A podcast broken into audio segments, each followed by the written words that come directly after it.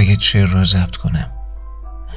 اینها را قبلش می‌گویم که احساس بر من مستولی شود که این شعر احساس می‌خواهد که حرف که باید از درونش احساس کنی که باید مفاهیم را آرام آرام بیرون بکشی که بفهمی که آن دختره که عزیز کردت را ببینی که نشسته روی زانوهایت و موهای بافش رو باز می‌کنی و موهایش آبشار می‌شود روی زانوهایت.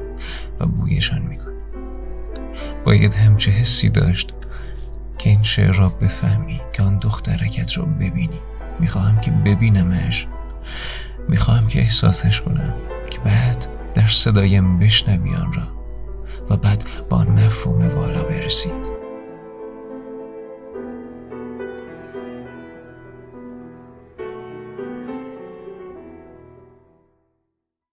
و حال آغازش می‌کنم.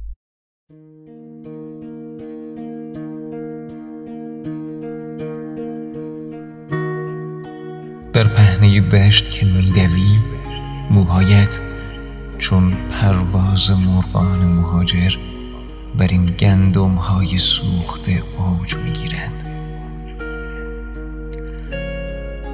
میان مردم لبخند که می‌زنی صورتت چون پروین از دل شب برآمده بر این ویرانه افکار رخ می نمایاند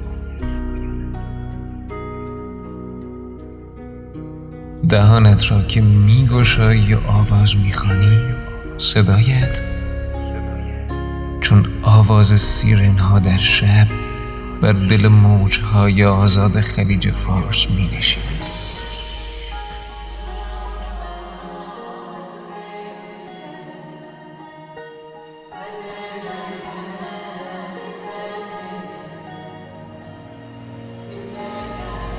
وقتی که می‌خواهی از نو بیافرینی دستانت چون نفسی مسیحایی کویر لوط را به جنگل های هیرکانی مبدل می کند در آغوشم که هستی قلبت چون میادگاهی ازلی و ابدی وطن من و تمام مردان سرزمینم است. دختر کم بانوی من. ایران من از آن توست و به نام تو.